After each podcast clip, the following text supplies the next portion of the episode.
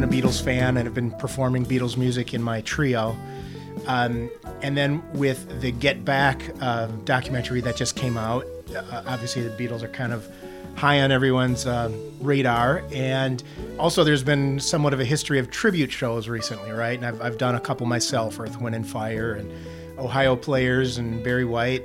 All these things came together. You know, it, it, it's a good time to do a, a, a tribute, even though this isn't by any means a traditional tribute. It's more of a reimagining. And then I had to round up some of my favorite guitar players to join me. And fortunately, they were all available and, and willing. Most tribute shows uh, redo the songs of an artist in the style of the artist, but that's not what this is. Why? Why did you think this would go? Well, I, I think partly because that's my experience with Beatles music. Um, you know, I've been again mentioned that I've, I've, been performing them in my trio, and I put all different kinds of spins on them.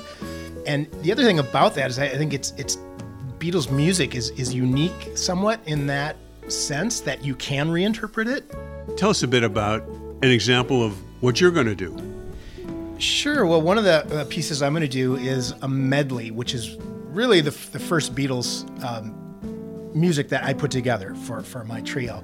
Um, and it's a medley of Strawberry Fields, While My Guitar Gently Weeps, and it ends with Lucy in the Sky with Diamonds. And it, surprisingly, they, they all blend together really well, even though they're, they're very different. You know, some are in major, some are in minor. There's different key changes there. Um, and that's one of the, the ones I'm going to bring everyone up on the end, Lucy in the Sky, that, that end chorus. Um, I love to put a reggae feel on that. And um, it's just three simple chords, but it just, uh, you can just go forever soloing on that. It's so open.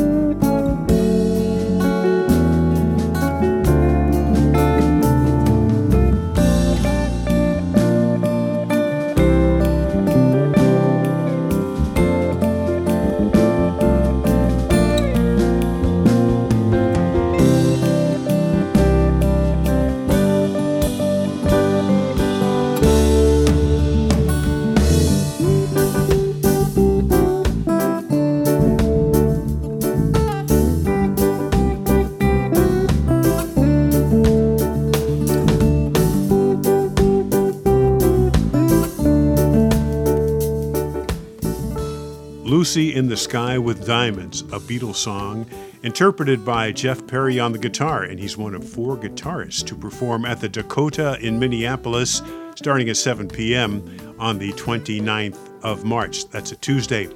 Joel Shapira is also on the bill for the 29th at the Dakota, and you're known as a jazz guitar player. What's the great challenge of interpreting the Beatles from a jazz perspective? Yeah, you know, I think um, because the Beatles versions of those tunes are so well known and kind of defined in the public's perception, we want to try to do something uh, new and different and hopefully engaging with it. And, and that's the concept from what Jeff has said about the show. We're all going to uh, take our different kind of musical concepts and apply them to these famous tunes and famous melodies and do our thing with them. And the challenge, I think, is just to kind of tap into that and uh, do something original, but kind of do something true to your own musical sensibilities. Why'd you choose Eleanor Rigby as an example? I think the melody is like really memorable. It's a somber tune. There's something about, in my case, like jazz players can tap into that minor key thing and feel comfortable. And it's just a song I've always really liked playing and, and listening to.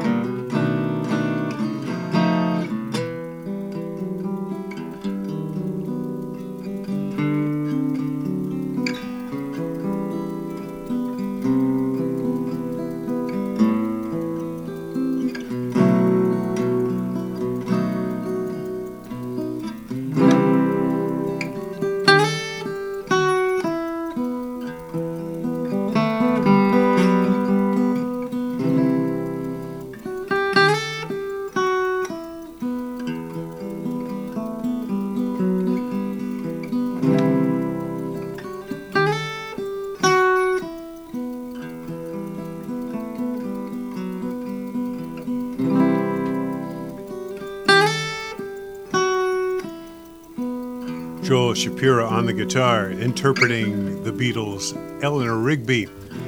Tim Sparks will also be on that Dakota Jazz Club program. And interpreting varied musical traditions, Tim, is kind of a thing of yours. Yes. The way I look at it when I pick things to play is it's cool if you can take a song that people are really familiar with and they have a framework, they know they know the melody and so forth, and then you take it to someplace different. What's the special quality in If I Fell? Well, uh, what I liked about this song, the key I played in is, uh, it, I, I it has a, I chose to give it this nice impressionistic quality, and it kind of lent itself to adding a, a nice jazz chords that enrich. I mean, it started out as a very simple song harmonically, but it's got a rich kind of possibility to use chord substitutions and color it. You know, it's a nice coloring book for my impressionist jazz chords.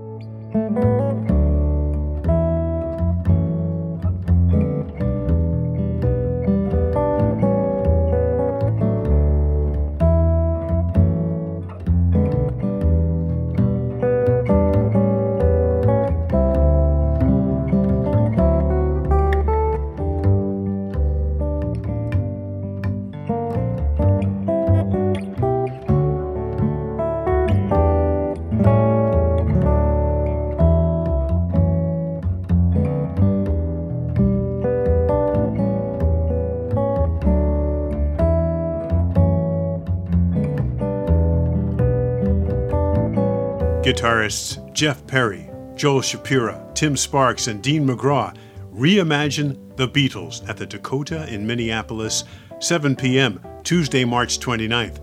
There will be some solo work, some with a rhythm section, and ensemble guitar playing as well. For information, the web address is dakotacooks.com. This program is made possible by the Minnesota Arts and Cultural Heritage Fund. Phil Nusbaum speaking.